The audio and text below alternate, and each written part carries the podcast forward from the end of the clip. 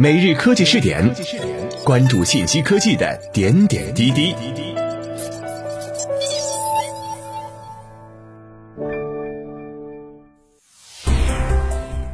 各位今天 FM 的听众朋友们，大家好，欢迎收听今天的每日科技试点。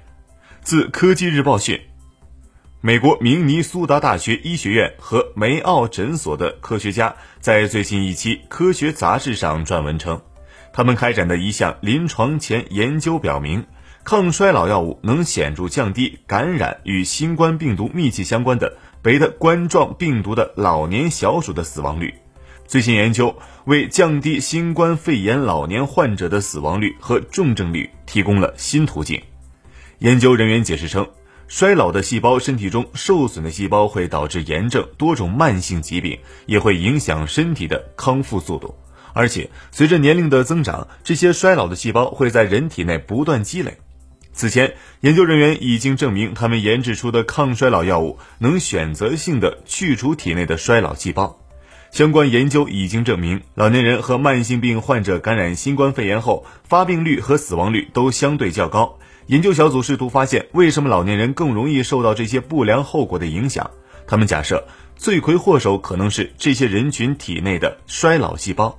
因此，用抗衰老药物去除这些细胞，可以缓解炎症，更好地应对病毒感染。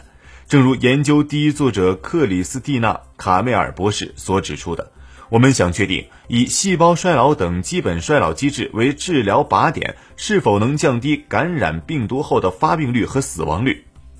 研究人员发现，首次接触小鼠贝的冠状病毒的老年小鼠的死亡率接近百分之百。而年轻小鼠则几乎没有生病。当他们在老年小鼠感染后用抗衰老药物对其进行治疗时，发现这些患病老鼠的存活率提高到百分之五十。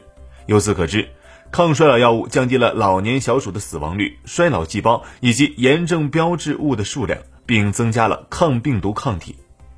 研究负责人之一的保罗·罗宾斯说。我们一直在研究一种帮助老年人保持健康的新方法，那就是寻找减缓衰老的方法，而不是治疗每一种与衰老有关的疾病。抗衰老药能够保护年老生物体免受病毒感染的事实，证明了这种方法是正确的。